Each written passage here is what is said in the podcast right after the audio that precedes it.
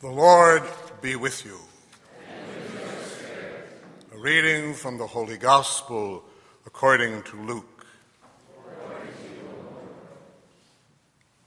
At that time, the Lord appointed 72 others, whom he sent ahead of him in pairs, to every town and place he intended to visit. He said to them, The harvest is abundant, but the laborers are few. So ask the master of the harvest to send out laborers for his harvest. Go on your way. Behold, I am sending you like lambs among wolves. Carry no money bag, no sack, no sandals, and greet no one along the way. And to whatever house you enter, first say, Peace to this household. If a person of peace lives there, your peace will rest on him. But if not, will return to you. Stay in the same house and eat and drink what is offered to you, for the laborer deserves his payment. Do not move about from one house to another. Whatever town you enter and they welcome you, eat what is set before you. Cure the sick in it and say to them, The kingdom of God is at hand for you. Whatever town you enter and they do not receive you, go out into the streets and say, the dust of your towns that clings to, my, to our feet, even that we shake off against you. Yet know this the kingdom of God is at hand.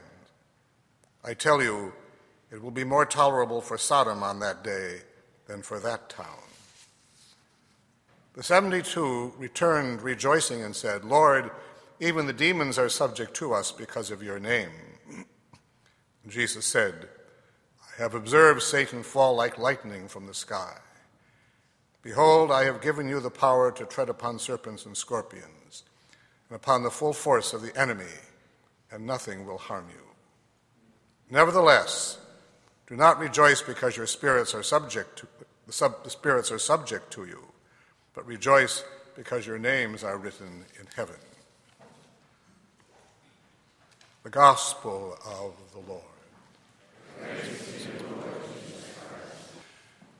Bishop Sheen,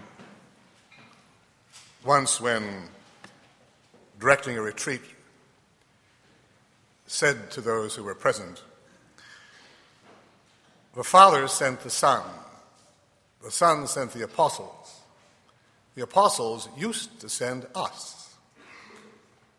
But today we want our options, we want our choices. We don't want to be sent. We've lost the sense of mission. I've mentioned this before, I mention it again in a different way, though, today. We have lost the sense of mission.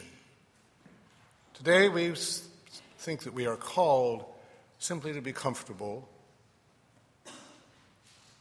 to have our, perhaps, our emotional needs satisfied, to be given a rather pleasant life. We are called to consolation. All those things may be very good things at times. We are called to something very different. And mission is not an easy thing. And yet, it's a beautiful thing, and we shouldn't be afraid of it. Although we don't often think of that, do we? I have a role to play in salvation history. I have a mission that nobody else has. And I am accountable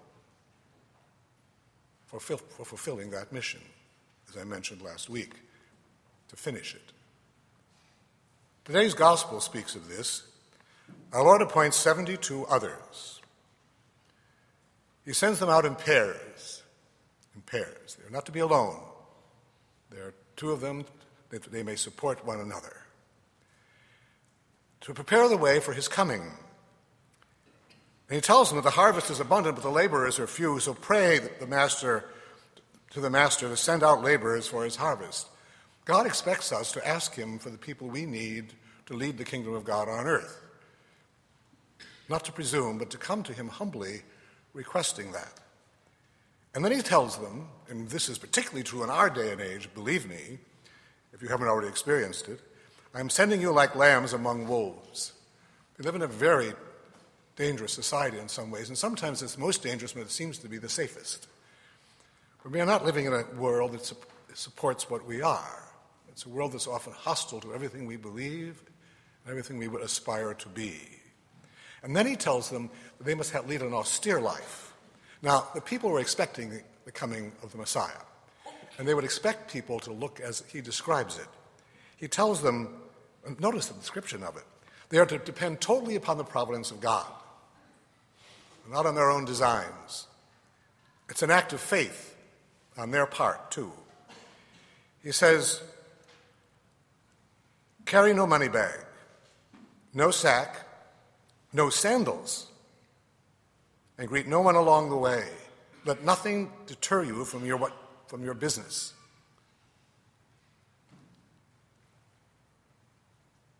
And then, whatever household you enter, first say, Peace to this household, and so on. That is how they're going to carry out their mission to proclaim the kingdom of God, to call them to repentance. Notice what he says Cure the sick, and say to them, The kingdom of God is at hand for you. That's the job of the 72. Now, think of that in our own terms and translate it into what's really happening and their experience. First of all, there is the call of God. They were first called. Our Lord said to them, Follow me. His first words to, to the apostles, and his last words to St. Peter in the Gospel of St. John, Follow me. So they're called to follow. Come after me, and I will make you fishers of men. All right, they've followed. Today, he sends them. But that's the last thing that he does. We've forgotten the center and the heart, the reason for the call, and what gives them the power to be sent. When they said to him, Teacher, where do you live? He said, Come and see. And they came and stayed with him that day. Now, the apostles and the others perhaps too were with him for what? Three years? Not to mention 40 days between the resurrection and the ascension. In other words, it's that central element that is, that is so important that most people ignore it completely. You see that in sidewalk preachers, and people all of a sudden, you know, become evangelists. They think they are called, and they, they go out right away and begin to preach whatever it is they think they ought to preach. But before we can do that, our Lord calls us to be with Him, to sit with Him in silence, and to listen to Him. He calls us to do that every time we come to Mass. The first thing we do after the, admitting our guilt and praying is to sit down and listen to what He has to say to us before we dare to go on and do anything else, the liturgy of the Word. But they are to sit down and listen in silence, as we must also. Unless they are people who are listening, unless they are people of prayer, they cannot be sent. Only then, and only, only then, can they go out and begin to do what, what their mission is. As I said, we all have a mission. To some extent, it's the same, and to some extent, it's different with each one of us. But we all have it. So those three elements must be there. The call we know we have, everyone does. Then the time we spend with the Lord alone, especially when we are in prayer, and particularly before the Blessed Sacrament, because that's where He is, um, that's the, the best way to prepare for our journey and for our mission. And finally, we go out and do what we are called to do. Um, well, notice that at the end, uh, the, the 72 come back rejoicing. They're very excited. They've done all these wonderful things. Uh, and they, they tell the Lord that. Lord, even the demons are subject to us because of your name. Our Lord then speaks of them as being part of the destruction of the power of Satan. I have observed Satan falling like lightning from the sky. And the full force of the enemy cannot prevail against you, and nothing will harm you. Then he tells them, but that's not the most important thing. The most important thing is you should rejoice because your names are written in heaven. Because don't rejoice over what you did. I did that, not you. I was working through you. And now rejoice because you have done what I sent you to do. Last week I mentioned the, the last words from the cross it is finished, it is accomplished, it is completed. That's their job, as it is yours and mine, to complete the mission we were given to do. That will only happen insofar as we are, people of personal holiness. I'm not going to go into those Latin expressions that talk about the different types of graces that God gives us, I'll simply mention the two the, the grace to become holy and the grace to do a particular job, a mission. A grace that's given to me for my holiness and a grace that's given to me for others. I have to have both. As Bishop Sheen said, people seem to think because I can preach I'm a holy man. He said, Not at all. Either I'm holy when I get into the pulpit and when I leave it, or I'm not. Uh, I'm just using a gift God gave me. And so are we. So then, we are people of, who enter into this great mystery of the call to the kingdom of God. Uh, so we come today to be present to the Lord, to allow Him to give us the strength to do what we ourselves cannot do. And we shouldn't be afraid, just the opposite. We should have a confidence that goes beyond anything else that we would use except for confidence. We have a confidence that allows us to know that we can do what we are called to do because the Lord has told us that we can. So uh, we then, having been here today, can do what we could not otherwise do. And we will do it not because we have come here simply to present ourselves before the Lord, but because we have opened ourselves up to Him and are willing to accept whatever that means and whatever that demands. Let us pray. Almighty Father, we come before you, rejoicing in the love of your Son and trusting in your love and mercy. For the church throughout the world, that her members will always be courageous, proclaiming the kingdom of God because of the grace they have received. We pray to the Lord.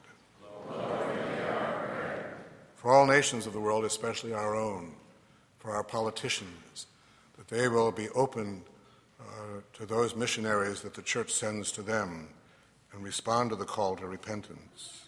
We pray to the Lord. Lord for those who are sick and suffering and dying, they may know that in their suffering they are proclaiming the kingdom of God because they are united to the Lord in his cross. For those who are greatly tempted, for those who have rejected grace, we pray to the Lord. Lord for a greater respect for human life and for laws that will protect it, we pray to the Lord. for an increase in vocations to priesthood and the consecrated life, those young men and women who will have the spirit of the 72 in a unique way to, to proclaim the kingdom as the Lord sends them, for a greater reverence for that proclamation and mission in the life of marriage and the single life, we pray to the Lord. Lord